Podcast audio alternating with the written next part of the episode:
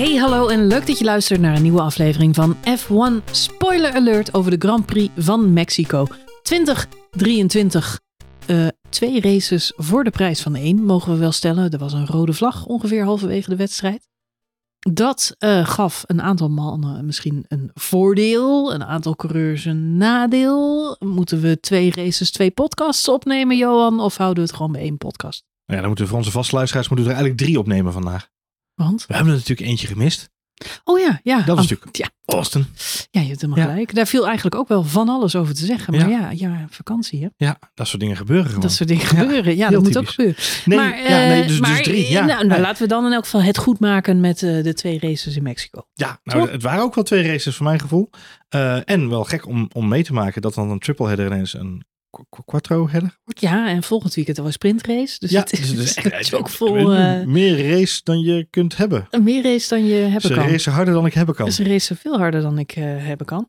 Met name Checo Perez, die ging er als een eh, speer vandoor. Die zag een gat en als je niet langer in een gat duikt, dan ben je geen echte racecoureur. Johan Voets. Heb jij goed vrijpostig ges- geciteerd van Ik bekende... heb eh, vrij postig eh, Senna geciteerd, want eh, dat heeft de PR-persoon van Red Bull me ingefluisterd. ja, ja, dat was Om de quote waar, je mee moest openen, toch? Ja.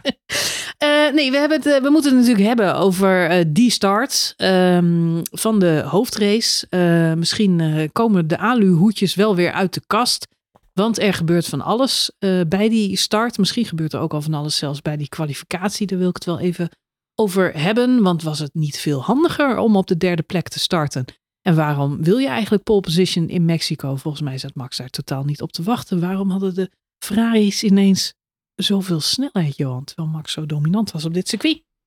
Zagen we in de race immers eh, weer ehm, ja, Als van ouds. als van ouds. Ja. eh, de snelheid van de heer Max Verstappen is zoveel, zoveel hoger dan, eh, dan de rest van het veld. Ehm, dus het leek een hele makkelijke wedstrijd te gaan worden voor Team Red Bull vanaf die derde plek. Ehm want toen kregen we een, een nieuwe race na de herstart. Toen was het toch even spannend. Dan sta je ineens wel op die eh, vervelende eerste plek.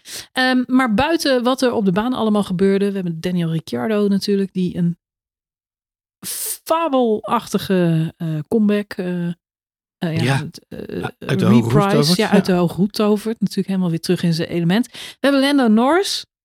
Misschien wel een van zijn allerbeste races ooit. Ja. In elk geval van dit seizoen. Ehm, die vanaf een zeventiende plek uiteindelijk vijfde weet te worden. Wat natuurlijk eh, gigantisch knap is. Hij doet het twee keer, hè? Dat is ook knap. We hebben eh, Ferrari, waar ik het ook wel even over wil hebben. Die toch een beetje op de weg terug lijkt te zijn. Eh, in elk geval qua, qua coureurs al langer. Want beide coureurs presteren top. Maar ook qua eh, eh, strategie vind ik dat ze daar wel stappen aan het maken zijn. Dus moeten we ons zorgen gaan maken om het team van, eh, van Ferrari. En dan hebben we natuurlijk nog Lewis Hamilton. Die weer helemaal back in the game is. Ja. Twee weken geleden nog, vorige week sorry moet ik zeggen, gedisqualificeerd werd in Amerika. Maar revenge pakt en een, een tweede plek. Wat voor hem voelde als een overwinning. Denk ik. Heel blij daarmee. Dus ja, er zijn genoeg verhalen om uit deze race te putten. Maar het voordeel dat wij maandag pas opnemen is dat er na afloop van deze Grand Prix ook allerlei geruchten eh, ik- rondzingen. Ik ben een beetje bang tegen de tijd dat we deze podcast afronden. Dat wel weer achterhaald zijn. Dat we alweer achterhaald Ja. zijn. En Dankzij het eh, tijdsverschil met Amerika ja, dan moeten we misschien alweer een nieuwe podcast opnemen. Maar goed, wat dat betreft ben ik blij dat we geen Ajax-podcast hebben. Want dat maakt onze werkweek toch een stuk langer. Als we daar elke keer eh, actualiteit zouden moeten. Dat is, eh, nee, die mensen benijd ik niet. Nee. Ehm, nee, eh, wat dat betreft mogen we niet klagen, Johan, met een triple header. Waar Nee. wil je mee beginnen? Met de race?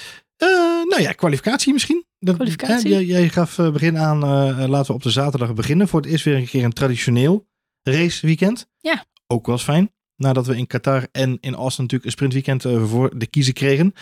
Ehm, moet zeggen dat het in Austin eh, interessant was om te zien. En ik denk, eh, als we dan toch heel snel nog even mogen zeggen over Austin, dat ik daar voor het eerst gezien heb dat er bij Red Bull ook gewoon echt mensen werken. En Mhm. dat was fijn.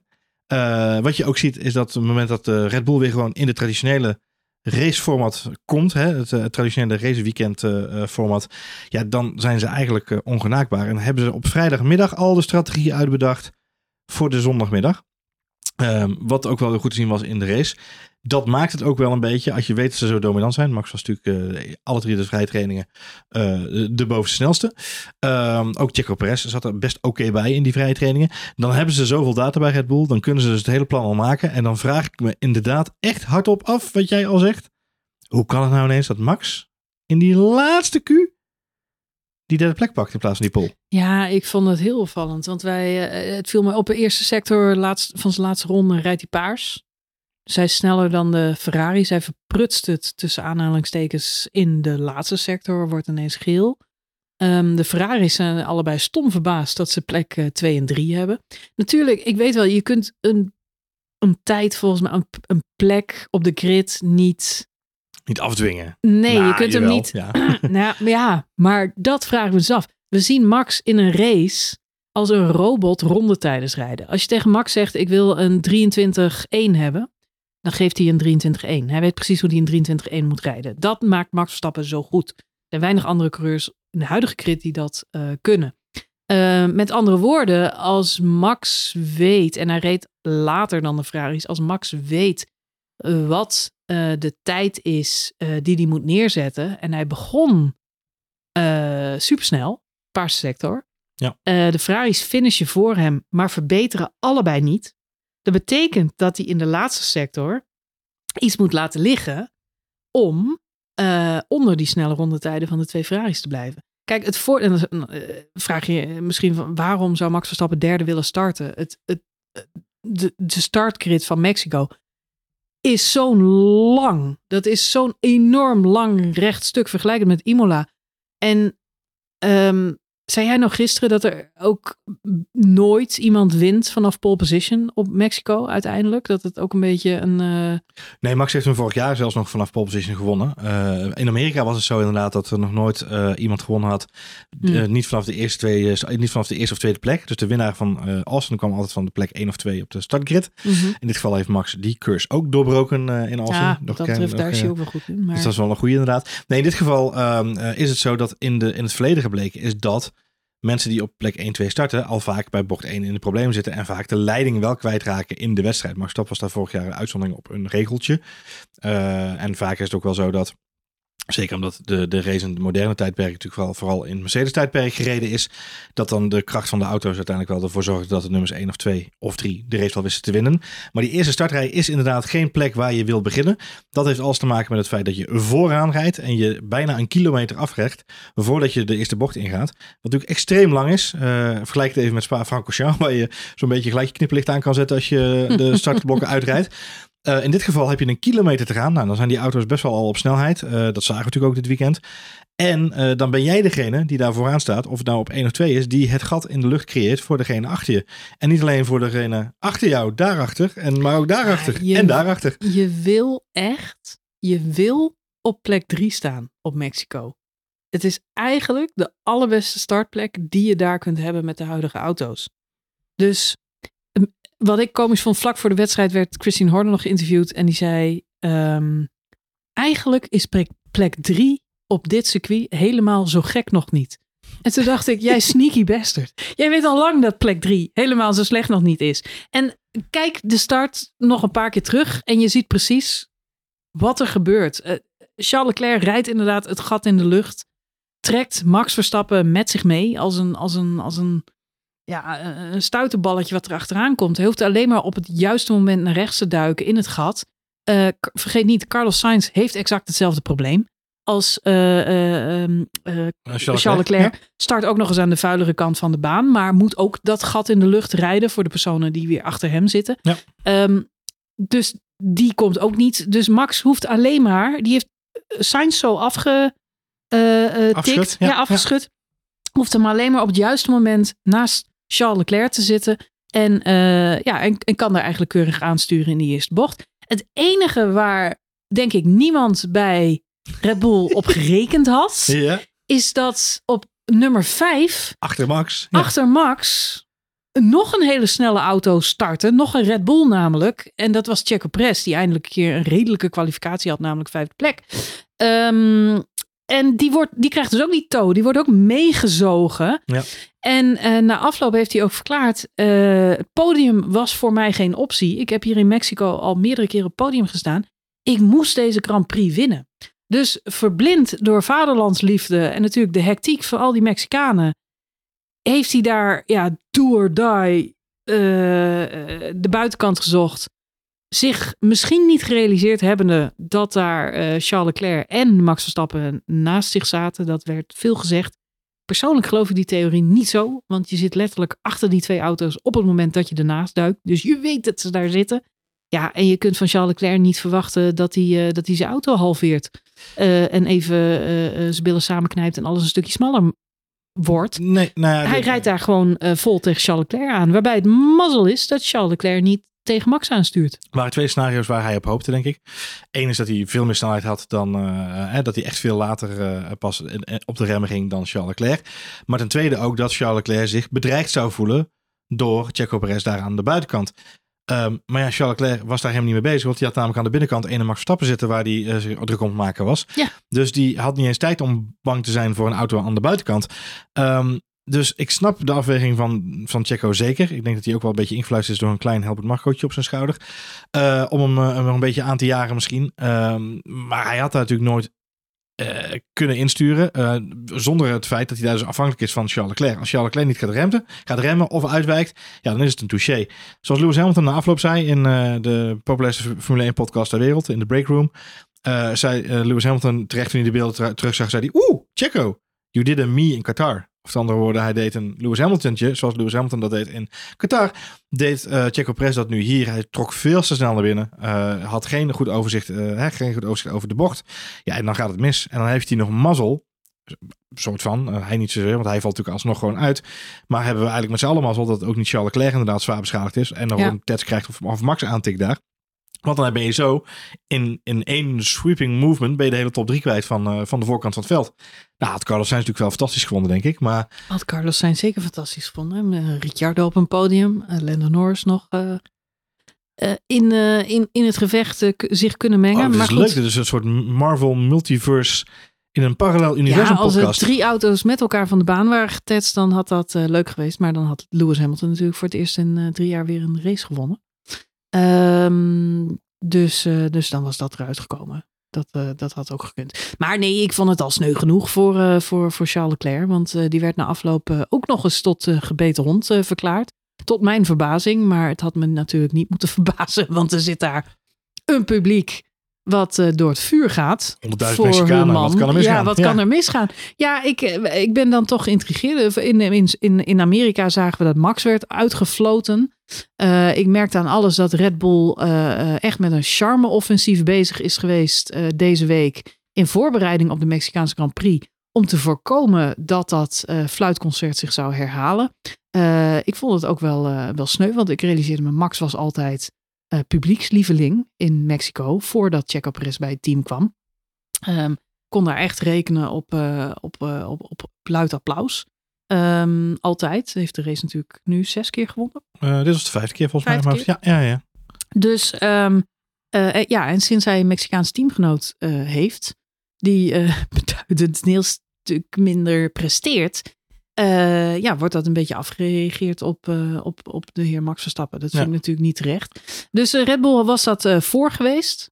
Ja, het is een complete waanzin dat ze uh, uh, hè, dat zo nodig hebben bij Perez.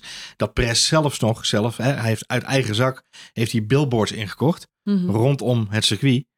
Met posters met foto's van hem en Max samen, met de tekst erbij. We zijn alleen vijanden op de baan. Dus Oh met mijn andere God, woorden. Een soort sierenreclame. Precies, een soort sierenreclame voor de Formule 1. En het, het enige wat ik me kon realiseren, kijk, laten we vooropstellen, hier in Nederland, uh, Zandvoort is natuurlijk een geweldige sfeer. Ik ben ook benieuwd hoe de sfeer zou zijn als uh, Checo Perez Max Verstappen eraf zou tikken of, of Charles Leclerc Max Verstappen eraf zou tikken en hij zou vervolgens tweede of derde worden in een Grand Prix. Ik denk dat dat ook wel een joeltje of een fluitconcertje oplevert. Nou, dus laten, we, ja. hè, laten we ons niet roomser voordoen dan de pauze in dit geval. Maar dan nog, het feit dat er billboards voor de race nodig waren om die sfeer te bekoelen. Om te zorgen dat het een beetje uh, op een normaal temperatuurtje geserveerd werd. Ja, fluit, fluit- en boekconcerten, die zijn natuurlijk wel van alle tijden. En daar is Max niet bang voor. Ik bedoel, laten we dat vooropstellen. Nee, nee, dat, dat doet hem niet, eh, niet, niet zozeer. Dus, eh, dat, maar het zegt dat- wel, het spreekt boekdelen over maar dit, het kwam voor mij toch onverwacht. Ik weet dat in Zandvoort eh, Lewis Hamilton natuurlijk eh, twee jaar lang echt een beetje is uitgejouwd. Dat had natuurlijk ook alles een beetje met de Silverstone-situatie te maken. En later ook met, uh, met Abu Dhabi en hoe dat is afgelopen. Um, maar dit jaar was daar niks meer van te merken. En, uh, en werd er luid geklapt. Ook voor Lewis Hamilton zag ik heel veel Hamilton-fans. Dus dat, dat gaat ook wel weer over. Mm -hmm. Maar um, ja, ik vind het toch jammer dat, dat in Mexico is blijkbaar ja, daar, of in elk geval in Amerika, uh, daar wat meer moeite mee hebben. Terwijl ik denk, ja, kom op zeg. het is toch gewoon duidelijk wie de betere coureur is. Dan moet je niet de betere coureur om gaan uitjouwen. Maar goed, dat gebeurt nou eenmaal als je succes hebt, zeggen ze dan. Dus dat, dat sterkt hem alleen maar. Maar wat ik wel heel zielig vond, is dat um, het charme-offensief zo goed gewerkt heeft. Dat Max inderdaad niet meer uitgefloten werd. Zelfs applaus kreeg, zo leek het in elk geval. Um, ja, dat waren maar, gewoon drie medewerkers van F1 TV hoor. Die stonden te. Ja, ik, ik, ik ja. twijfel ook nog een beetje, want ik hoorde, er werd ook wel een muziekje onder gemonteerd. Dus misschien hadden ze wel ingecalculeerd dat er misschien boegeroep was. Zeg Buxton, kun je even bij die microfoon gaan staan en even applaudisseren? Voor ja, zelf het helemaal oprecht. Maar goed, laten we even uitgaan. Ik hoorde niks. Ik zag ook geen dus volgens mij uh, viel dat mee. Alleen um, wat erger was, is dat Charles Leclerc voor de microfoon verscheen om zijn derde plek uh, interview te doen. En toen ineens het publiek compleet losging. En ik echt dacht, wat? Ja. Hoe weinig verstand van Formule 1 hebben jullie met z'n 500.000 of weet ik veel hoeveel mensen er zaten. Um, dat jullie Charles Leclerc verwijten. Dat Perez gewoon een, een idiote fout maakt bij de start. Ja, maar Charles Leclerc, jij bestaat. Foei.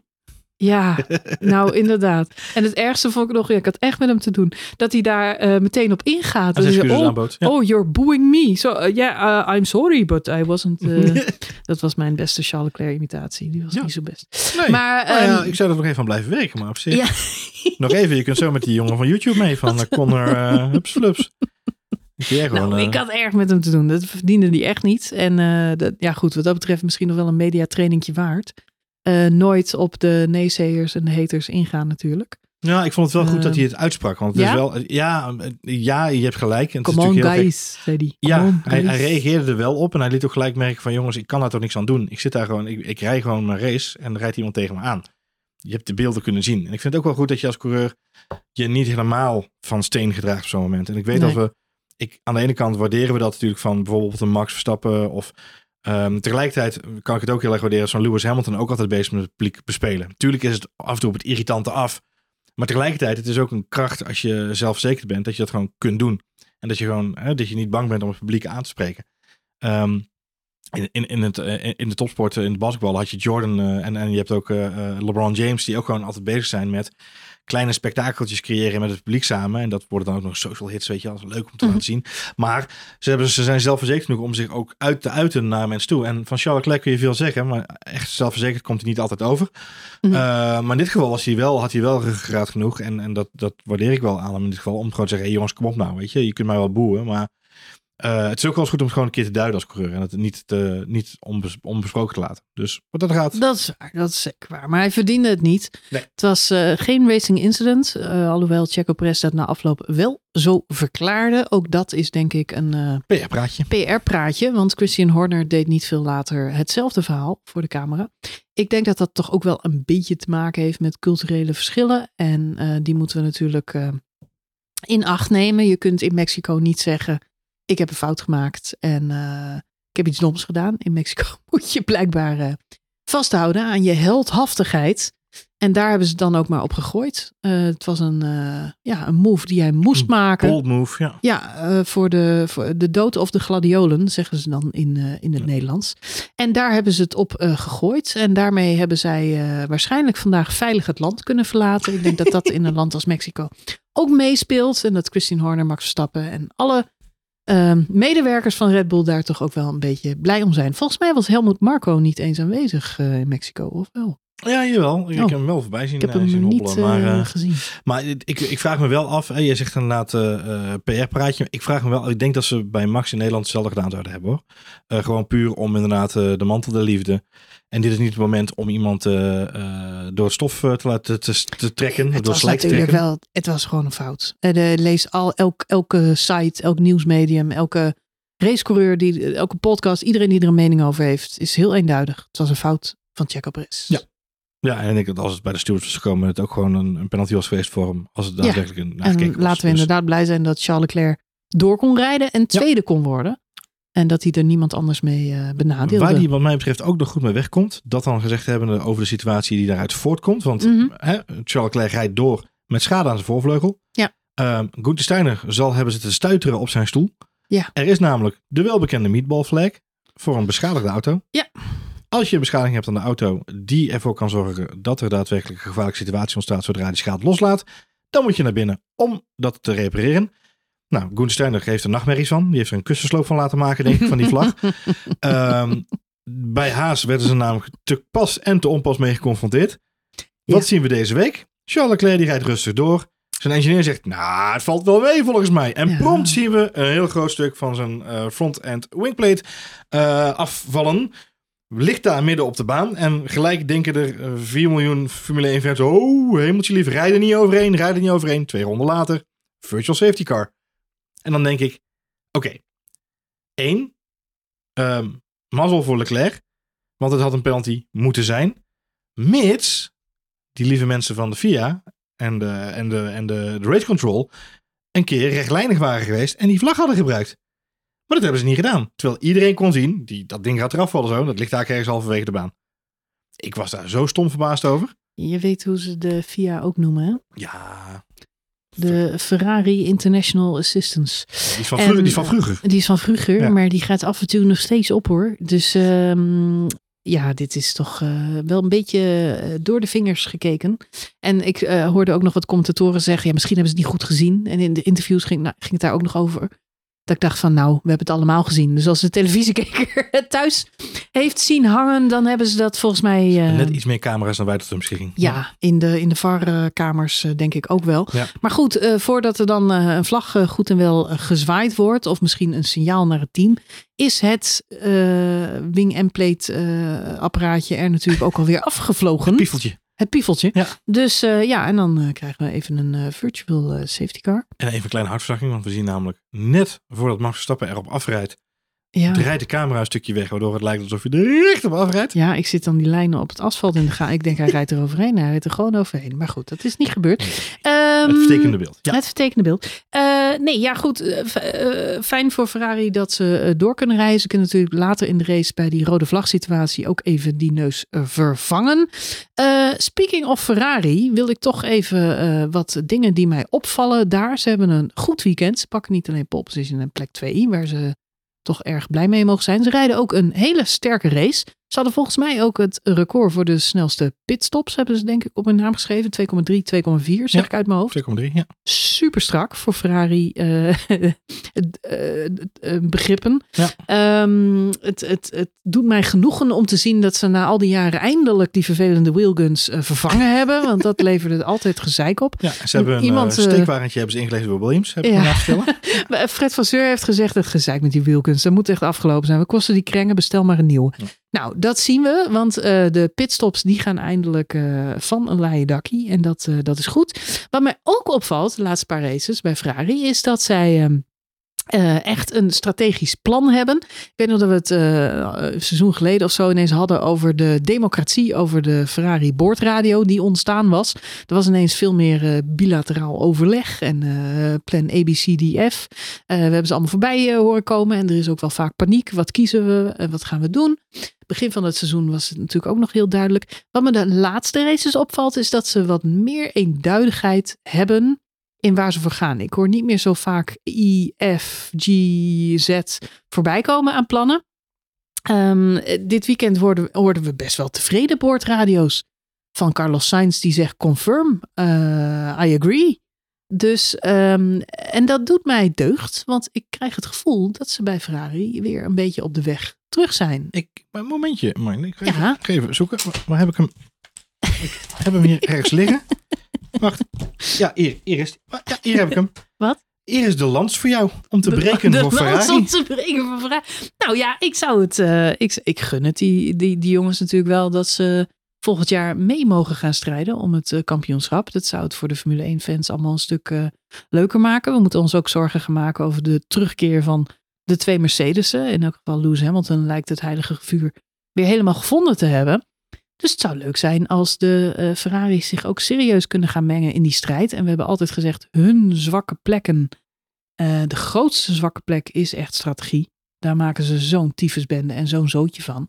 En uh, deze race zag je het ook weer. Ze hadden gecommit aan een één-stop strategie. Terwijl de andere teams waarschijnlijk op een twee-stop strategie zaten. Wat jammer is van die rode vlag door de crash van Magnussen, is dat we niet weten hoe het was uitgepakt. Wat mij wel opviel in het eerste deel van de race, is dat Max Verstappen zo ontiegelijk snel was. Zoveel sneller dan de rest. Dat sterkt mij ook in het idee dat hij bij die kwalificatie misschien net een paar tienden heeft laten liggen. Omwille van die goede startplek. Um, maar tijdens de race zag je hem vliegen. En dan, waar de rest van het veld 1.24 rijdt, rijdt Max 1.22. En dat is twee seconden verschil. Dat is heel veel. Ronde na ronde na ronde. Hij had uh, zijn eerste stop al gemaakt en zat al bijna weer. Uh, wat zeg ik? Hij reed, hij reed alweer uh, vooraan in het, in, in het veld.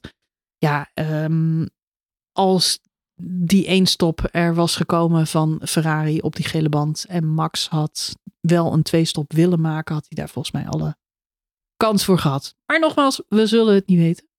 Want uiteindelijk ging iedereen, iedereen een uh, tweestop. iedereen ging naar een tweestop, joh.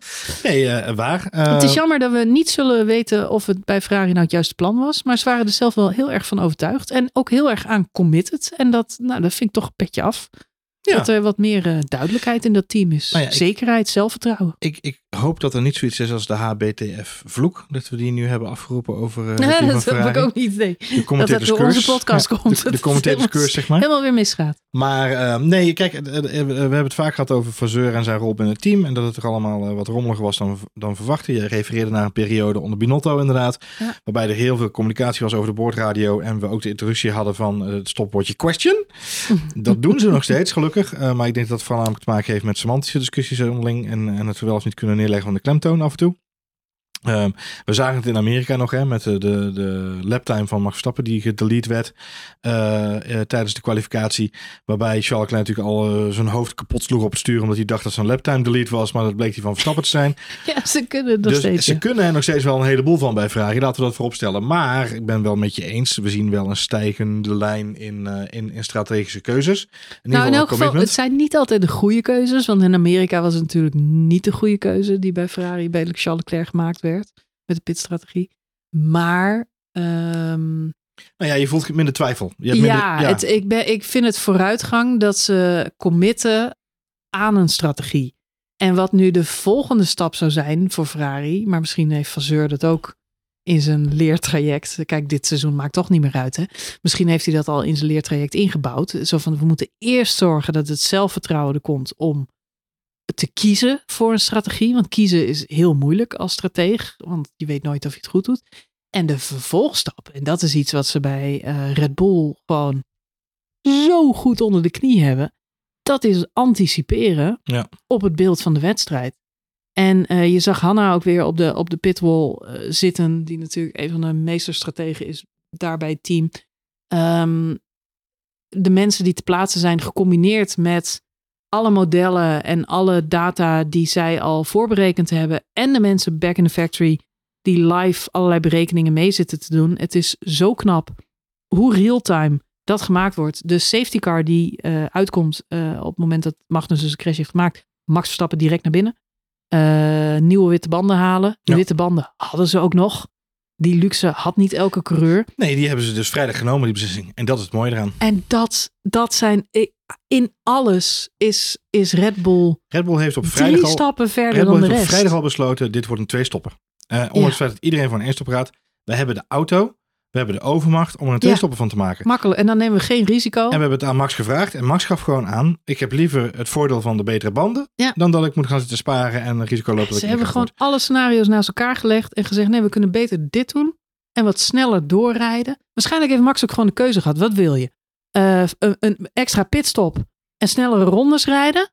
Of hè, dat het een beetje dat je wat mensen moet inhalen, want hè, de titel gaat het niet meer. Of wil je meedoen met de rest? Eén pitstop, dan moet je je banden managen. En dan zegt Max, saai. Weet je, doe mij maar scenario 1. Ja. Dan kan ik wat meer uh, mijn vleugels uitslaan. En heb ik er een leukere race van. Moet ik wat meer inhalen. Ja. Heeft publiek wat meer spektakel. Volgens mij zitten ze oprecht zo om de vergadertafel uh, En- door de weeks. En Om dit- moment- om deze plannen door te en op het moment nemen. van de safety car heeft hij gewoon al 17, eh, bijna, bijna 20 seconden voorsprong. Volgens mij 17 seconden wordt het natuurlijk 20 uiteindelijk vanwege de safety car. Iedereen moet op zijn, van zijn gas af. Ehm, maar Max heeft dan op dat moment al volgens mij 17, 18 seconden voorsprong op Leclerc. Dus hij was al aan het bouwen om die pitstop gewoon op te gaan vangen. En dat is gewoon, ja, ik vind dat eh, fascinerend om te zien. Maar, terug naar Ferrari. Ik ben wel met je eens. Ik ben vooral heel blij om te zien dat ik nu naar races zit te kijken van Ferrari. Waarbij ik minder het gevoel heb dat Hans van der Tocht met het Rad van ja. Fortuin de Dat hoofdstratege ze, is. alles, dat ze alles gaan verprutsen. Dat vind ik in elk geval voor de jongens wel erg fijn. Dat Ja. verdienen ze allebei. Wat, eh, wat is de strategie? We draaien even het rad der strategie. Plan D. In elk geval zijn ze er ook in de auto goed van op de hoogte wat plan A, B, C is. En eh, ja, Ze hebben een briefje aan de achterkant van het stuur. En of ja, dat, dat is goed. Er zit volgens mij enig, eh, enig schot in de zaak en dat is goed. Waar ook echt schot in de zaak is, zit, dat is natuurlijk bij, bij McLaren. Die gingen weer eh, als een jekko eh, dit weekend. Eh, Piastri doet goede zaken in de kwalificatie. En de Norris daarentegen dramatisch. zet geen rondetijd neer in, in, in Q1. En ehm, ja, komt daardoor uiteindelijk niet er doorheen. Echt een off zaterdag. Ja. Ja, was gewoon dramatisch. De Echt slechtste kwalificatie van het hele seizoen. Ja. En moet vanaf de 17e plek starten. Verliest bij de herstart vier plekken. Terug naar de 14e plek. Eh, wat natuurlijk ook super duper slecht is. Maar vervolgens rijdt hij een inhaalrace waar je akelig van wordt. Op gebruikte gele banden. Ja. Dat maakte de herstart natuurlijk een hele interessante wedstrijd. Wat gaat hier gebeuren? Iedereen verwachtte die gele bandjes gaan het niet redden tot het einde. Dit wordt een probleem. We horen Lewis Hamilton over de boordradio. Zo, man, I don't know if these tires are gonna last. Classic Hammer Time. Ja, precies. Dus, eh, en ik merk, ja, je neemt natuurlijk over wat de experts zeggen. Eh, en dat is dat die gele banden eh, het niet gaan redden tot het einde. Maar het tegenovergestelde blijkt waar. Zo zie je maar weer. Je kunt niet alles voorspellen. Want eh, Hamilton heeft ja, misschien heel even een inkakmomentje waarbij Charles Leclerc, nou, ik denk vijftiende tot een seconde op hem inloopt. Ja. En daarna loopt het gat weer verder op en komt Charles Leclerc er niet meer aan te pas om, om die tweede plek terug te pakken. En ook Lando Norris op gebruikte gele banden. En daar eh, moet eh, ook bij Mercedes moeten ze toch echt wel zelfvertrouwen aan hebben ontleend. Lando Norris maakt een opmars door het veld, daar word je gewoon akelig van. Dus eh, ik realiseerde me al vrij snel die gele banden, geen veldje aan de lucht. Ja, wat je ziet een is, goede eh, keus geweest. ik noem het het Alexander Albon effect. Mhm. Namelijk een koelere omstandigheden. De temperatuur was natuurlijk vrij hoog aan het begin van de race. Mhm. Wat meer midden op de dag. Naarmate de race vorderde en zeker omdat we natuurlijk even stil hebben gestaan met de rode vlag. De temperatuur van de baan was behoorlijk gezakt. De auto's zijn een stuk lichter, want we zijn halverwege de race. Dat scheelt een heleboel. En daardoor was eigenlijk die mediumband een prima keus om die race uit te gaan rijden. Dat hadden we, ja, dat hadden we niet kunnen voorspellen.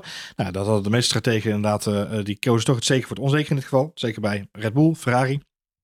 Bij eh, Mercedes McLaren hebben ze toch gedacht om een gokje te wagen. Pakt niet voor iedereen even goed uit. Hè? George Russell heeft helemaal niet zo'n hele goede race uiteindelijk op die mediums. Want dat heeft meer te maken met denk ik, hoe zijn auto, hoe zijn rijstijl past op die mediums. Maar Hamilton en, en Norris halen daar het maximale uit onderaan de streep. Ehm, waarom noem ik dat Alexander Albon effect? Nou, dat heeft alles te maken met het feit dat wat zagen we op de vrije trainingen.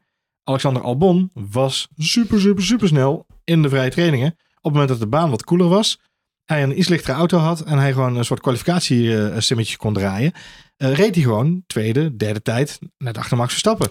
En we horen hem ook tijdens de kwalificatie zeggen. Eh Het voelt als een hele andere auto. Deze, ta- deze banden, de hele auto voelt Ja, anders. het voelt alsof ik in een hele andere auto zit. Wat Ja. hebben we anders gedaan? Ja. Niet zo gek veel. Behalve dan dat die auto wat zwaarder was eh, in die modus. En dat de baantemperatuur wel een stuk hoger was. Wat gewoon de hele setup van Williams niet ten goede kwam. Nou, dat zie je dan terug aan het einde van de race. Eh, Albon komt dan ook wel weer gewoon keurig terug. Hè? Dus die weet ook gewoon een, op, eh, opritje te, een, een opmars weer te maken. Eh, maar met name Lennon Norris is natuurlijk ja, fascinerend om te zien op gebruikte mediums. Eh, even een soort drop-off momentje. Maar daarna pakt hij het dan toch weer op. Het is fascinerend om te zien dat er toch een aantal mensen zijn die hun ja, gok uitbetaald zien worden. Want ik was een van die mensen die op de puntje van de bank zat en zei: Dit gaat of bandenklappers opleveren of tweede stop voor iedereen die op medium zit. Ik verwacht het ook. En ik verwacht in elk geval nog een spannend gevecht met de Ferraris en, eh, en Hamilton. Maar eh, de gele band bleef plakken, mogen we stellen. Positief om te zeggen. Positief. Wat ook bleef plakken, Ja, maar het is geen plaksnor, nee. Is de snor van Daniel Ricciardo. Ja, die, eh, En die snor ging hoog de lucht in. Die had een topweekend. Die had een topsnor. En ik denk de fans van Daniel Ricciardo ook. En terecht, denk ik. Ja. Ja, het is toch een beetje comeback time. Het is een beetje de, de, de, de- waar de traan van Perez eh, het begin van de race domineerde, hadden we de grote lach van eh Ricciardo, denk ik, het hele weekend bij ons. Met name in die kwalificatie, waar natuurlijk een fascinerende actie uithaalt en gewoon vierde wordt in de kwalificatie. Vind ik insane. Is, maar we goed. zien hem ook in de race gewoon bijblijven. Hij is gewoon de hele race, blijft hij in die top 5, top 6 rijden. Hij staat te rijden duidelijk niet verkeerd. Nou is Mexico natuurlijk altijd wel een baantje wat hem eh, lag. Waar hij eh, zich thuis voelt en, eh, en goed, eh, goed uit de voeten kan. Maar je ziet ook in dit soort races dat hij de ervaring heeft. En daar eh, is een coureur als... eh, of sorry, een team als uh, AlphaTauri natuurlijk eh, ook eh, mee gezegend. Ja. Eh, zeker als je Yuki Tsunoda eh, natuurlijk al zijn punten ziet weggooien. Oh, In die laatste fase van de wedstrijd. Doodzonde en onnodig. Echt een, miljoenenverlies, letterlijk Ja. en figuurlijk. Ja. echt een, eh, een rookie mistake of een Yuki mistake, hoe je het wil noemen. Maar ehm, ja, dat is echt onervarenheid en ook echt zijn emoties die weer opspelen. Je hoort het gevloek en geschreeuw en het handgebaartje na afloop in de auto. Het is ehm, ja, niet, niet eh, smart eh, driving. En aan de andere kant heb je dan Daniel Ricciardo, die gewoon eh, ja, strategisch echt eh, weet hoe die eh, zo'n vierde plek naar zich toe moet trekken. Ja, ik heb hem heel lang, heel lang niet meer zo breed zien lachen Nee. als dit weekend. Nee, Hij zei zelf, inderdaad. dit is de race waar ik echt al, nou ja, paar jaar van droom. Een droom, ja, zo Ja. perfect. Hij had gewoon een heel goed weekend. En wat leuks om te zien, hij deed in Austin, merkten we het ook al een beetje. eh, de boordradio's die, eh, die hij daar gaf samen met zijn engineer. Die, de, de, de welbekende engineer die we natuurlijk ook kennen van zijn tijd met Pierre Gasly samen. Eh, en ook nog een Ik tijdje... heb, zijn, ik heb die engineer nog nooit zo enthousiast gehoord, Johan. Nee, dat nog is grappig aan. En de, de, feedback die Daniel Ook Ricciardo niet, gaf... toen, ook niet toen Gasly won. Ja, de- Nou, misschien toen. Toen, toen wel. Gasly won Nou. in Monza. Maar verder heb ik hem nog nooit zo enthousiast gehoord. nam er een klein, een klein feestneutje op. Ja. Nee, ehm, eh, eh, maar de, de feedback die Daniel Ricciardo geeft is daadwerkelijk... Misschien kunnen we een beetje flap aan de voorkant eraf halen. Iets meer downforce aan de achterkant. En de, de, rem, eh, de remmen iets meer bijstellen die kant op. Eh, niet te veel richting Magnussen, maar meer de andere kant op. Weet je, dat soort dingen. Dat is de manier waarop hij coacht. En terwijl hij niet bekend staat als, als de meest echt de car whisperer. Kijk, hij wordt natuurlijk wel om zijn ervarenheid bij Renault binnengehaald en uiteindelijk ook bij McLaren, maar ook voor zijn, zijn PR-status. maar hij werd, eh, er is lang gezegd dat Ricciardo niet per se de man is waarmee je je auto heel veel beter kunt maken. Maar toch heeft hij die rol bij AlphaTauri nu wel gevonden. Ja, dan komt het AlphaTauri natuurlijk gewoon op een verlepte John Green eh, tractor reed. nou, het gaat in elk geval een stuk beter. Of op deze baan moeten we zeggen. Misschien is ja, een auto misschien- gemaakt voor op hoogte. dat zou kunnen. Misschien dat het, dat, dat is natuurlijk bij Red Bull heel lang geweest. Dat ze op de hoogte Op circuits, hoogte eh, heel goed rijden. heel goed reden Dus één, één race in het jaar waar ze het heel goed kunnen doen. Nou ja, de, de, ehm, kijk, ik, ik denk dat, ik, dat je gelijk hebt als je zegt... eh, het was niet de meest eh, hoge aangeschreven coureur als het gaat om eh, optimalisaties van auto's. Tegelijkertijd, bij AlphaTauri hebben ze nu al eh, een paar jaar lang niet iemand die dat wel kan. Want eh, Pierre Gasly is eh, intussen wel wat meer ervaren. Maar had ook niet zoveel jaren op zijn, eh, op zijn eh, teller staan. Toen hij terugkwam bij AlphaTauri. Ehm uh, Yuki Tsunoda is, was, hè, is, is, nu als een derde jaar bezig. Is feitelijk nog een rookie, om het zo maar even te zeggen. Daarvoor hadden ze eh, mensen als Brandon Hartley en dat soort mensen. Ja, het zijn niet mensen die in staat zijn om auto's echt verder te helpen. Nick de Vries is een hele ervaren coureur in andere auto's. Niet de Formule 1 auto's, wel als Formule E en in, en in de endurance cars natuurlijk. Maar hij is, is minder geschikt om een Formule 1 auto verder te helpen. Dus ik denk dat de timing van Daniel Ricciardo zijn entree bij AlphaTauri... De mazzel is dat ze net met een update, pakket kwamen. Waar hij gewoon uh, van wist van oké, dit is ontwikkeld. Ik weet dat er aan zit te komen. Hij heeft ontzettend veel tijd gehad om zich te verdiepen in... Hè, als om de sport heen, om het zo maar even te zeggen. Want hij heeft natuurlijk met, met die hand rondgelopen. Dat heeft hem heel veel tijd gegeven in de sim en op andere plekken. Om te kijken waar kan ik focussen, waar kan ik schaven. En dat zag je dit weekend wel terug, vind ik. Uh, die tips, hè, in Amerika zag je het al een beetje terug in de manier waarop hij uh, de auto wilde tweaken. Dit weekend had hij gewoon een betere setup dan Yuki Tsunoda. En dat heeft hij gewoon goed voor elkaar gekregen. Eens. Uh, wellicht dat hij het volgend weekend weer kan laten zien. Met één pinkje in de lucht, hè? Met één pinkje in de lucht. Brazilië is volgens mij ook wel een baantje wat hem en met name ook zijn auto ligt. En alle coureurs wel ligt, denk ik. Ja, ja. het is een uh, ja, driver circuit. Een uh, favorite ook wel. Um, trouwens ook van de, van de kijkers. Ja. Ligt ook een beetje op hoogte. Dus wie weet. Laten we hopen dat de AlphaTauri daar weer... Ja. Ze staan in één klap niet meer laatste in het kampioenschap. Goed geregeld, hè? Ja. Ze staan achtste. Precies. Dat is toch knap.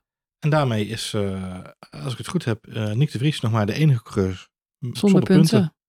Want ook Liam Want Lawson ook heeft eh, punten. Liam Lawson en ook Logan Sargent heeft punten gehaald. Logan Sargent heeft een punt gehaald Ja. in Amerika. Daar hebben we niet eens een podcast over opgenomen, Johan. Jawel, dat is een speciale editie. Die komt via Die komt Patreon. als boon... Ja.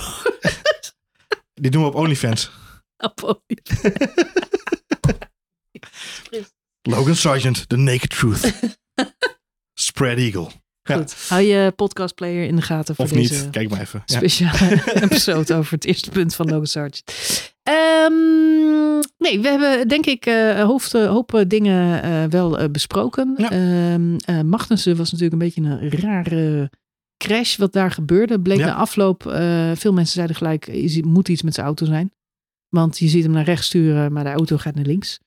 Dat was een flinke klapper. Hij heeft echt nog wel even eh, moeten blijven in het medical center voor eh, monitoring. Dus ze Ja. wilden hem niet zomaar laten gaan. Hij zat ook een beetje dizzy daar op de vangrail. Dus het was wel even Bleek gewoon, dat, schrikken. bleek gewoon dat hij Deens aan het praten was. Dat verstonden ze niet zo goed. Maar Ja, goed. Maar tak, eh, tak, tak. ik was ook wel blij om hem heel snel die auto uit te zien komen. Waar ik een beetje van Ja. schrok dan weer, is hoe lang het toch weer duurt voordat er marshals daar in de buurt zijn. Was een beetje een rare plek om op circuit ook, hè? Ja, maar als, het echt, eh, als hij niet uit de auto was gekomen, hè, dat ding stond in de fik. Ja. Eh, waren Nou ja, ze de- dan sneller geweest. De brand, die we zien, de brand die we zien is, is ook de reden waarom het uiteindelijk eh, misgaat. Want eh, zijn, zijn remmen zijn zo verhit Ja, dat de verhoogde temperatuur in zijn, in zijn achterremschijven ervoor zorgde dat er een, een stuk van de ophanging afbrak inderdaad. Dus de, de hitte was daar gewoon extreem. Als je de slow-mo's terugkijkt van achteruit, dan zie je ook daadwerkelijk dat er een vlam ontstaat, een steekvlam ontstaat bij zijn band. En daardoor ja, knapt er iets in de auto in de achterkant. En schiet hij inderdaad in het nou in elk geval remt dat wiel niet meer. Dat Nee. lijkt me ook vrij, dat lijkt me vrij essentieel, voor het aansturen van de bocht. Ja. Nee, en, Dus, eh, eh, en in het volleybal zeggen we altijd kijk links, paas rechts. In dit geval was het kijk rechts, rij links. Ja. En, ja, en dan is het, als je dat niet door hebt, en je gaat gewoon volop, volop, volle gas die, die, die Tech Pro barrier in. Het is een behoorlijke klap geweest inderdaad. Best een beetje schrikken. Maar geen fout van de coureur in dit geval, maar een probleem met de auto. Zorgt inderdaad voor een herstart. Waardoor we toch weer even in spanning zaten. Bleek uiteindelijk wel mee te vallen. Omdat iedereen dus een beetje moest schipperen met die banden. En het daar dus ook een beetje voorzichtig aan meedeed. Eh, al met al heb ik wel een hele vermakelijke zondagavond gehad. Ik vond het een leuke Grand Prix van Mexico weer. Knap natuurlijk eh, Max zijn zestiende overwinning in een seizoen. Verbetert daarmee zijn eigen record van vorig jaar en van dit jaar. 15 races in een seizoen. Er zijn er nu nog drie te gaan. Zeg ik dat goed? Mm. Vier? Drie? Brazilië, eh, Las Vegas, Abu Dhabi, drie. Ja. Drie. Dus eh, we kunnen nog even door. ja, nou, ik ben heel erg benieuwd dit weekend naar de ereburger van Brazilië. Want die heeft dit weekend weer laten zien eh, dat hij er weer bij zit. Ja, zeker. Lewis Hamilton mag aan de bak. En onze ereburger die, die kan aan de bak. Wat is zijn favoriet circuit? Van zijn, Die voelt zich als een vis in het water, merk, merk ik elk jaar. Zo gauw die dit riedeltje aan races rijdt. Amerika is natuurlijk zijn home turf, zo voelt hij dat. Mexico voelt hij zich thuis, heeft hij ook erg veel fans. En ook Brazilië heeft hem natuurlijk omarmd. Dus Nou, ik blijf mij verbazen over het feit dat jij zegt, nou, Mexico veel fans. Eens, hè, we zagen veel Lewis Hamilton fans ook weer. Maar sowieso wereldwijd, er zijn altijd veel Lewis Hamilton fans. Dat vind ik toch wel grappig om te zien. Echt Dat wel eh grote fanbase voor Lewis Hamilton. terecht. Eh, ja, ja, natuurlijk, dat bouw je natuurlijk ook wel op als zevenvoudig wereldkampioen. Ehm, ja, Brazilië ligt hem heel erg. Hij wil er ook graag winnen altijd inderdaad. Wat nu voor hem spreekt is dat hij mentaal echt wel eh, anders in de wedstrijd zit. Om het zo maar even te zeggen. Hij heeft zijn strength eh, hervonden. Ja. En ik vind ook wel dat hij nu met rassenschreden afstand neemt van George Russell. Ja, En dat veel komt- hm? George Russell heeft jaren 90 haar en daardoor... Ja, Ja. wat natuurlijk ook wel veelzeggend is, is dat Lennon Norris George Russell in moet halen in de race en over de boordradio te horen krijgt, be careful, take your time, because it's George Russell. Ja, je weet maar nooit. Je weet me Nee, nooit. voor het weet begin te zeuren dat jij een fout gemaakt hebt over de boordradio. ja, ik weet het, het, het gezeur van George Russell over de boordradio, daar Ja. word ik wel echt een beetje scheidsziek wat wij niet horen, maar hij opent elke boordradio met... Hallo, hier de voorzitter van de GDPR. Ja, precies. Mag ik een melding Iedereen- maken van het volgende? Iedereen, maar goed, Lennon Norris kan er ook wat van. Hebben we de afgelopen Grand Prix gehoord. Dus zeker, zeker. Dus eh, wat dat betreft zijn de Britten allemaal een beetje... Ja, maar Lewis, Hamilton zit, eh, zit lekker in zijn vel. En wat vooral leuk is om te zien, en mocht je het nog niet teruggekeken hebben, Ja. kijk vooral eventjes, uh, volgens mij op, op, YouTube, maar ook op de Instagram uh, kanalen van Formula One, is die situatie in de, in de breakroom, in de, in de, de, de, ja, tussen, achter, de, achter schermen, ja. achter het podium, de ceremonie. Die is, die is nog terug te kijken daar. En ja. wat vooral heel erg leuk is, is de interactie tussen Max en, en Hamilton. wat ik al zei aan het begin van de podcast, Hamilton die heel zelfkritisch, heel grappig zichzelf op de hak neemt en zegt Perez deed een, deed een Hamiltontje in, in Qatar. Vond ik heel grappig. Maar ook op het moment dat hij Leclerc inhaalt over het gras, want dat moest hij natuurlijk doen in die eerste vijf ronden van zijn ja, band. Dat, is een moment. Uh, dat Max dan vervolgens ook naar hem kijkt en echt zo kijkt. Wow. Ja, het mooiste vind ik nog dat Max zo kijkt, maar dat Charles Leclerc precies hetzelfde kijkt. Precies. En een handgebaar maakt.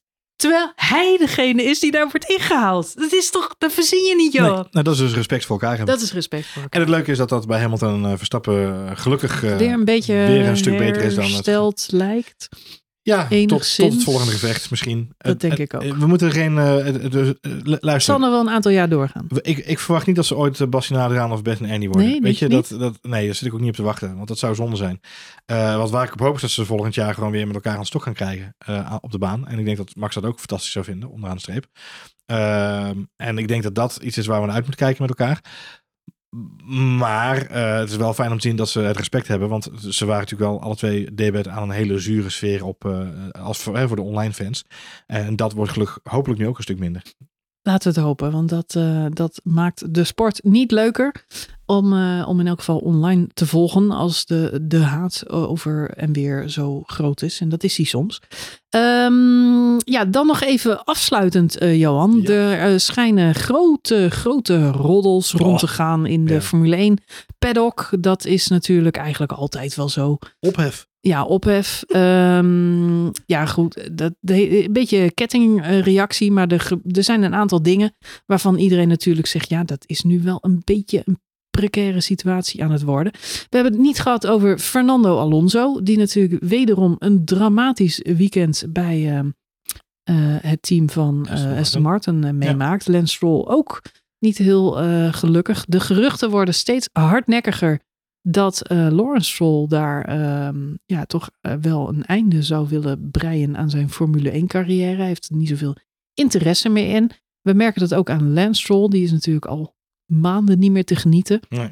Uh, vraag me af waarom die nog in de Formule 1 auto zit en uh, waarom die ermee door wil gaan. Wat zo jammer is, want uh, Fernando Alonso stond natuurlijk gewoon elk weekend op het podium. In de eerste helft van het seizoen. In het eerste helft van ja. dit seizoen. We, we zaten te kijken naar de nummer twee in het uh, wereldkampioenschap, lange tijd, of nummer drie. En um, deed gewoon mee om de podia en om de prijzen. En zelfs tweede plek gehaald we hoopten toch allemaal heel erg op uh, die uh, Formule 1 of die Grand Prix overwinning van Fernando Alonso dit seizoen. Die lijkt er niet te gaan komen. Hij heeft zelf nu ook gezegd dat uh, het een ja, verloren seizoen is. Verloren seizoen nu is voor Aston Martin. Dat er niks meer aan te doen is. En al die geruchten samen, die worden dan natuurlijk een beetje gecombineerd bij de geruchtenmolen die bij Red Bull steeds verder de kop opsteekt. Want ondanks het geslaagde charme-offensief uh, rondom uh, Checo Perez. Ze hebben hem allemaal omarmd en beschermd. Die letterlijke woorden nam Horner natuurlijk ook zelf na afloop van de race in uh, de mond. Checo Perez is onze coureur en zolang hij bij ons rijdt zullen wij er alles aan doen om hem te beschermen. Dat vond ik veelzeggend omdat hij daarmee ook uh, eigenlijk zijn eigen PR-strategie natuurlijk laat doorschemeren. We zijn bereid te liegen als het moet over racing incident of uh, wiens fout het dan ook is. Omdat we nu eenmaal achter onze coureur staan. Maar ondanks alle knuffels en ondanks alle handshakes en klopjes op de schouders, denk ik dat het toch vooral uh, ja, uh, uh, geholpen heeft om uh, op een fatsoenlijke manier het land uit te komen. Maar ik denk ook dat het naar buiten toe de beste manier is om dit soort situaties op te lossen. Maar de onvrede over Checo Perez is daarmee niet weggenomen bij het team van Red Bull. En ik denk dat zij echt met handen in het haar zitten. Wat gaan wij doen? Die twee geruchten, Johan, als je die bij elkaar optelt, wat krijg je dan? Christian Horner gaat naar Aston Martin. En Helmut Marko gaat naast Max Verstappen rijden? Ja. ja ik, ik weiger het aluhoedje weer op te zetten dat Alonso naar, naar Red Bull gaat. Ja, ik denk dat uh, Alonso volgend jaar naast Max Verstappen in de Red Bull zit, Johan. Ja, als jij dat hoedje dan opzet? Dat zet ik zeker op. en met liefde. en graag zelfs. Kunnen wij daar alsjeblieft uh, gewoon een champagne, champagne, fles champagne op, uh, je, kunt er een petitie, je kunt er een petitie voor opstarten op uh, OnlyFans. Nee, ik wilde geen petitie. Ik wilde gewoon een fles champagne omwedden. Ik wil gewoon uh, ten eerste dat het waarheid wordt. En als het waarheid wordt, dan wil ik heel graag daar een heel goed glas champagne op drinken. Als het waarheid wordt, dan drinken wij een fles champagne in deze podcast. Dat lijkt me goed idee. Op de, de... En dan wel echt de beste soort. Hè? Dan de beste wil ik soort. Echt met bubbels en zo. Echt, ja, maar dit is dan zo'n ik heb er nog, Ik heb een hele mooie fles uit Qatar. Dat wij twee wereldkampioenen, twee wereldkampioenen in één Formule 1 team hebben zitten. Johan, Ah, wanneer was dat voor het laatst? Ja, maar gaat niet beuren. Ja, bij Mercedes, maar die Ja. ging daarna meteen met Dat was dan ook wel klaar. die, hebben, die hebben maar heel kort bij elkaar Nou, voor de geschiedenis van de Formule 1 zou dat tot top zijn. Hoe lang gaan we door met dit fiasco? Dit kan zo niet langer. Nee, ja, kijk, het, het, het probleem wordt nu natuurlijk de kostencap ook voor, voor Red Bull. Eh, hij rijdt weer een auto aan gort. Het zijn weer onderdelen die, verkocht, die gekocht moeten worden en gemaakt worden. Verkocht misschien ook wel. En ook wel inderdaad.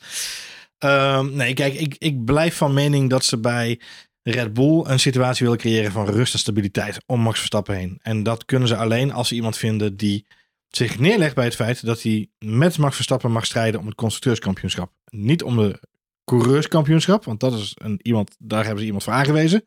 Dat is die jongen met nummer 1 op zijn auto. Uh, maar daaromheen ben je vooral heel belangrijk om te zorgen dat je tweede wordt in het kampioenschap en dat je het constructeurskampioenschap binnenhaalt voor ons. Uh, dat is een Valtteri Bottas, dat is een Rubens Barrichello, dat is een David Coulthard. Het maakt niet uit hoe je ze wil noemen. Maar dat soort wingmans zoeken ze voor Max Verstappen. Fernando Alonso is één grote... Het is daadwerkelijk alsof je als een roodkapjes grootmoeder de deur opent en zegt... Oh, hallo lieve wolf, kom rustig even binnen met je koekjes. Heerlijk. Hmm, wat heb je daar in je mandje? Nee, dat is niet handig. Want dat is, dat- hij vreet je op met huid en haar. Maar dat is toch geweldig. Ja, dat is zeker geweldig, maar dat is niet iets waar een team als Red Bull meerwaarde aan heeft. En ik denk Ja, dat... Maar hij is ook een dagje ouder. Hij wil gewoon nog even een paar eh, podia pakken. Misschien wel een overwinning hier Ja, daar. maar als je de Dit quotes hoort kan tegen... toch niet langer, Johan? Dit kan toch niet langer? Je moet 1-2 strijden met Red Bull. Hoeveel hebben we er gehad dit seizoen? Twee? Drie misschien? Nee, ze hebben genoeg in twee schreden aan het begin van het seizoen. Oh, De ja? eerste helft van het seizoen hebben ze genoeg, eh, genoeg eh, samen op het podium staan. 1, 2 of 3 of 1, 3, eh 1, eh 3, 1. Ja, maakt niet laten zoveel we de uit. twee overwinningen van Checo niet vergeten het begin van het seizoen. Maar, Nee, maar laten we vooropstellen dat... Kijk, ze, ze- hij, het is vanaf Monaco wat, eh, wat talende. Dat, dat mag intussen bekend zijn. het is verschrikkelijk. Maar we hoeven het niet elke week over Checo Perez te hebben. Want hij zit daar en hij heeft een contract voor volgend jaar. Dus je kunt wel elke week zeggen, in elke podcast, in elk nieuwsbericht... Oh, Checo Perez onder druk. Maar Checo Perez wappert met een contract en zegt... Ik heb een contract voor volgend jaar. En dat honoreert Red Bull vooralsnog. En dat blijven ze ook herhalen. En Red Bull kan het niet blijven herhalen... zonder dat ze zichzelf ook ontzettend voor lul zetten... als ze hem er alsnog uitgooien nu. Na Nou, dit seizoen. Red Bull zou Red Bull niet zijn. Ik kan me ene Gasly herinneren. Of van nee, we gaan Gasly niet Nee. vervangen voor het einde van het seizoen. Nee, we gaan de heer Albon niet vervangen. Maar dat is niet de- de bedoeling. Eh, Ik, ik denk nog steeds, op dit moment, in de huidige situatie, is er geen betere wingman voor Max Verstappen dan eh Checo Perez. En dan kun je, Dat zeggen, Daniel, niet waar. dan kun je zeggen Daniel Dat Ricciardo. is niet waar, En joh. dan zeg je Daniel Ricciardo. Die heeft nu twee races goed gereden. Of Nee, ik zeg ook gereden niet Daniel Ricciardo. Daniel Ricciardo, die moet zichzelf eerst nog maar eens bewijzen. Maar want hij dan- heeft één dan- goede Grand Prix En wat gereden. is dan de juiste wingman dat is geen sollicitatie. Ja, Fernando Alonso, Maar Johan. die legt zich niet neer bij een tweede plek. Ja, maar die rijdt... Nee, die rijdt... Die, Fernando nee, Alonso- die legt zich niet neer bij een tweede Fernando plek. Alonso had maar dat drie... is toch wat we willen zien? Nee, ja, dat, is niet wat je, dat is wat wij willen zien. Lewis Hamilton en Valtteri Bottas, dat is wat we willen zien. Seb Vettel en Kimi Räikkönen, dat is wat we willen zien. Lewis Hamilton en Valtteri Bottas. Ja. Valtteri, it's James. Please give back the position to Lewis. Ja, Alright, dat, thank you, eh, James. dat moest wel gebeuren. En aan de kant. Dat is toch... Dus even, Ja, als fan en- kan ik jou wel En volgen. Alonso gaat dat niet doen. want hij Alonso is geen Valtteri zegt, En Bottas. dan komt hij aan. Tok. Ik geef hem even een duwtje. Maar wat wel zo is, daar hebben we het ook al vaak over gehad. Bij Red Bull zorgen ze er meestal wel voor dat dat soort lullige teamorders er eigenlijk niet van komen. Doordat ze een pitstop verkloten of omdat ze de tweede coureur op een hele andere strategie Zeker. zetten. Moet je ze Ze vragen. weten het. Ja, nou, dat, eh, liever, daar, daar, daar heb je het over. eh, wat is het, 15 jaar geleden? Dat is eh, inmiddels wel geperfectioneerd bij het team Daar van Red Bull Mark, hoor. daar heeft Mark Webber ook een kussensloop van laten maken. Op dat Ja. moment. Dat snap ik. Nee, het is oprecht. Ik, ik denk niet dat ze het kunnen voorkomen. Als ze Alonso naar binnen halen, dat is echt een wolf in schaapskleren. Hij heeft niet Nou, een schaapskleren Hij aan. heeft niet een wolf. schaapskleren aan, het is gewoon een is gewoon wolf. een wolf die komt inlopen. En zegt Ja. gewoon, hallo, biggetjes. Maar het kan wel. En ze kunnen hem voor één jaar tekenen. Voor één jaar. What's, Eh, ja. what's the worst that could happen? Nou, wat, wat er moet gebeuren. Kijk, hij heeft in principe volgens mij een meerjarige deal bij eh Aston Martin. Wat is het ergste wat er kan gebeuren? Het echt kan gebeuren. Een- geen wereldtitel van Max Verstappen en geen constructeurstitel. Nee, Fernando Alonso wordt wereldkampioen. maar dat is toch niet erg? Want hij wordt wereldkampioen in een Red Bull, Johan. Ja, maar dat gaat niet Wat is, ja, maar waarom niet? Dan zijn ze toch ook wereldkampioen? Ik snap jouw probleem niet. Nou, maar- Waarom zou je één Max Verstappen als je er twee in kunt zetten? Dit is gewoon Johan Cruijff logica. Ik bedoel, als je er als je elf Johan Cruijffs hebt, dan stel je er elf op. Zo simpel is het. Ja? Ja, Diezelfde Johan Cruijff zei, je kunt niet met die Messi's voetballen. ja. Nou ja. Dus eh dat is leuk, maar eh, een Messi in de goal zetten. Ja, zelfs dat kan Messi, toch? Ja. Heeft hij die gouden bal gewonnen? Dat werd Daar gaan we vanavond vanavond. Hè? Dat, Dat komt wel eh, goed. Waarschijnlijk wel. Messi dat is, kennende. eh, dat is eh, altijd natuurlijk het Messi kennende het was wel. Nee, kijk, de- de- nogmaals, wat er moet gebeuren. Jazeker, Lionel Messi heeft de achtste gouden bal veroverd. Zie je? Dat bedoel ik. Lionel Messi kun je zelfs in de goal zetten, Johan. Zeker.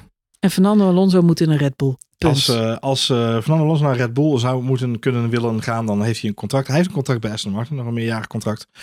Ehm, dat moet dan afgekocht worden. Of het moet inderdaad zo zijn dat Aston Martin echt de bruider aangeeft. Eh, in dat geval zou het de Chinese autogroep Geely in de lead zijn om daar een aandeel in te kopen. Geely kennen we van onder andere natuurlijk Volvo. En het autosportmerk Lotus. Waar Jensen Zeker. Button bekend gezicht van is. Misschien komt Jensen Button wel terug. Zeg nooit nooit. Als dat zo is, kan Mika Hakkinen ook gewoon weer Ja, maar die instappen. zit al jarenlang te wachten. Ja, maar die kan gewoon nog hoor. Ja, natuurlijk. Die Al die tijd blijven trainen. Ja. Kan zo weer instappen. Zit, elke dag zit hij in het winkelcentrum in zo'n karretje. Finish him noemt hij dat. Ja. Zijn kinderen karten. Wie weet zien we binnenkort weer een, eh een Hakkinen in de Formule 1. Leuk. Die van, Tegen, eh, een, tegen een Rijkonen. die van Rijkonen is ook lekker bezig. Dus wat dat betreft. Nou, weet je wat Marjolein? Een flesje Ja. champagne voor Alonso naar Red Bull. Daar gaan we het op, eh, op doen. Ehm, ik, ik acht kans één op echt niet. Maar eh, Ik hou de, de, de, de Twitter-kanalen en Instagram en eh B-Reels en alles even in de gaten, joh. de B-reels. De B-Reels. De B-reels. De B-Reels. En je kijkt nog even op OnlyFans. OnlyFans sowieso. OnlyFans.com zijn Nando Boel. Altijd het heetste Formule 1 nieuws. Ja, dat is zeker waar. Dus. Met enorme voorvleugels. Ja. Wat? Goed. Goed, ehm, we gaan afronden, Johan. We hebben volgend weekend alweer een eh, Formule 1 race Ik op zeg de maar dat we het vijf minuten geleden al hadden moeten doen. Op de een of andere manier zijn we helemaal het spoor afgegaan. Maar nee. Ja, we zijn eh, afgeweken. Maar ja, Ja. goed, zo'n groot gerucht als eh, dit kun je natuurlijk niet aan je neus voorbij laten gaan. Het schijnt, ondanks alle gekheid op een stokje, het schijnt wel degelijk een beetje te rommelen in de pitstraat. Maar goed, dat kan natuurlijk ook gewoon, ja, Het zit er ook bij, toch? de, de, hoe zeggen ze dat ook alweer? De, de wens van de gedachte zijn. De, de gedachte. Dames ga ik weer welkom met bij mijn deze nieuwe spreekwoorden. podcast. Ga ik weer met mijn spreekwoorden. Ik moet het ook gewoon niet proberen. Ik ga, we gaan hier een, eh, de verspreekwoorden.nl. Ja, vader is de wens van de gedachte. zeker. De wens, de wens is de vader van de gedachte. Die, is dat hem? Nee, geen idee. We gaan hem googelen voor je. Er is een spreekwoord. Het- Er zijn meerdere, er zijn meerdere spreekwoorden, Marjolein. Ik zal je het idee uitleggen, maar dat doe ik na de uitzending. Tot zover deze aflevering van F1 We komen er Sport volgende week op terug. We komen de volgende. Ehm, dank voor het luisteren. Eh, wil je reageren? Dan kan dat zoals altijd via onze sociale media kanalen. Eh, Die zijn Instagram, x.com, ehm, LinkedIn. En Momentje, Philip Freriks van de taalpolitie. ja, Nee, hij weet het ook niet. Hij weet het ook niet, jammer. Instagram, X, Facebook, Ja. En eh, Telegram. Telegram natuurlijk, waar onze chat. Pebble zaten we ook op, maar Pebble is eh, opgeheven. Hebben Pebble niet is gered. opgegeven en Freds is helaas nog steeds niet goedgekeurd in Europa. Nee. En tot die tijd Ja, is het stil. Blijven we daarvan ik weg? weet, ik, ik heb eigenlijk geen, eh geen backchannel meer. Dat is wel jammer. Ja, behalve dan onze Telegram eh, groep. Dus als je nou zegt, ja, dat X eh, vind ik helemaal niks meer. Kom dan gezellig mee chatten op Ik Telegram. vind ik niks. X vind ik niks. Dat Ja, is een goede, niks. goede slogan. Ni- niks. Niks voor X. Niks. 18. Dat is ook een gezegd. Goed. Oh lord. Misschien kan Elon Musk daar iets mee. Wat rust allemaal. Heel erg bedankt voor het luisteren. Heel graag tot de volgende week. Grand Prix van Brazilië. Mis hem niet.